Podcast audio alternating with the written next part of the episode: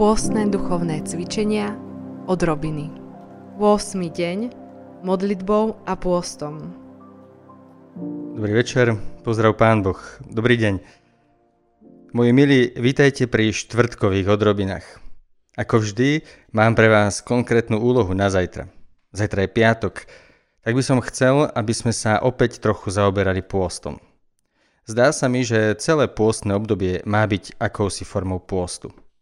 Predpokladám, že niektorí z vás držia Danielov pôst alebo iné formy pôstu, ale niektorí sa možno nepostia. Táto časť je hlavne pre tých, ktorí sa nepostia, nemôžu. Jednoducho nedržia pôst v pôste.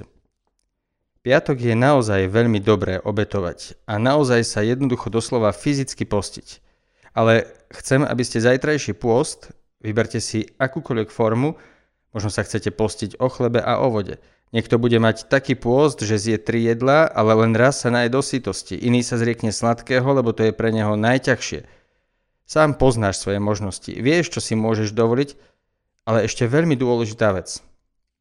Úloha znie, skúste zajtrajší pôst, na ktorý sa podujmete, obetovať za úmysel boja proti veľmi konkrétnej slabosti, ktorú máte.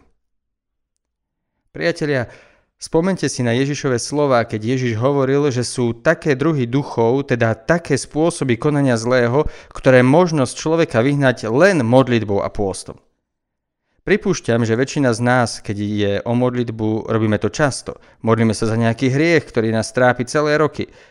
Hádam, že mnohí sa modlíme slovami Bože, obetujem ti to a to, prosím ťa, vyveď ma z toho hriechu.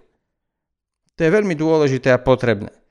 Ale ako hovorí Ježiš, Niekedy k tej modlitbe treba pridať veľmi konkrétny pôst, teda veľmi konkrétne seba zaprenie aj v tejto oblasti. Prečo? Nejde len o to, že Ježiš hovorí, musíš urobiť niečo ťažšie, aby ten zlý duch odišiel.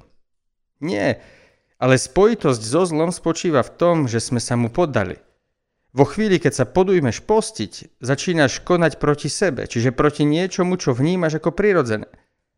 Je prirodzené, že je človek hladný, ale my sme jeden veľký celok. Keď sa naučíš v jednej oblasti hovoriť nie istým túžbám, naučíš sa tiež povedať nie iným túžbám. Srdce človeka je len jedno, je nerozdeliteľné. Ak v jednom dokáže hovoriť nie, v inej veci bude vedieť povedať nie. Preto to Ježiš hovorí. Niekedy sme tak previazaní so zlom, že sme sa mu naučili hovoriť áno. Tvoje srdce je už na to zvyknuté tom spočívajú napríklad všetky závislosti, keď sme sa zlému naučili hovoriť áno. Keď začneš svoje srdce učiť v inej veci hovoriť nie, naučí sa hovoriť nie aj tam. Porozmýšľaj o takom úmysle na zajtra. Môže byť za teba alebo za druhého človeka. Možno si sám pripútaný k istému hriechu, alebo sa nedokážeš oslobodiť z nejakej situácie. Obetuj zajtra pôst za tento úmysel. Alebo máš niekoho, kto je v takej situácii. Posti sa zajtra na jeho úmysel. Pridaj k modlitbe pôst. Je to jedna z najstarších praktik v cirkvi. Zaručujem, že funguje. Samozrejme, niekedy je jeden deň pôstu málo a treba prejsť dlhšiu cestu. Ale toto nám Pán Ježiš zanechal. Sú takí duchovia, ktorých z človeka možno vyhnať len modlitbu a pôstu. Vyžaňme ich.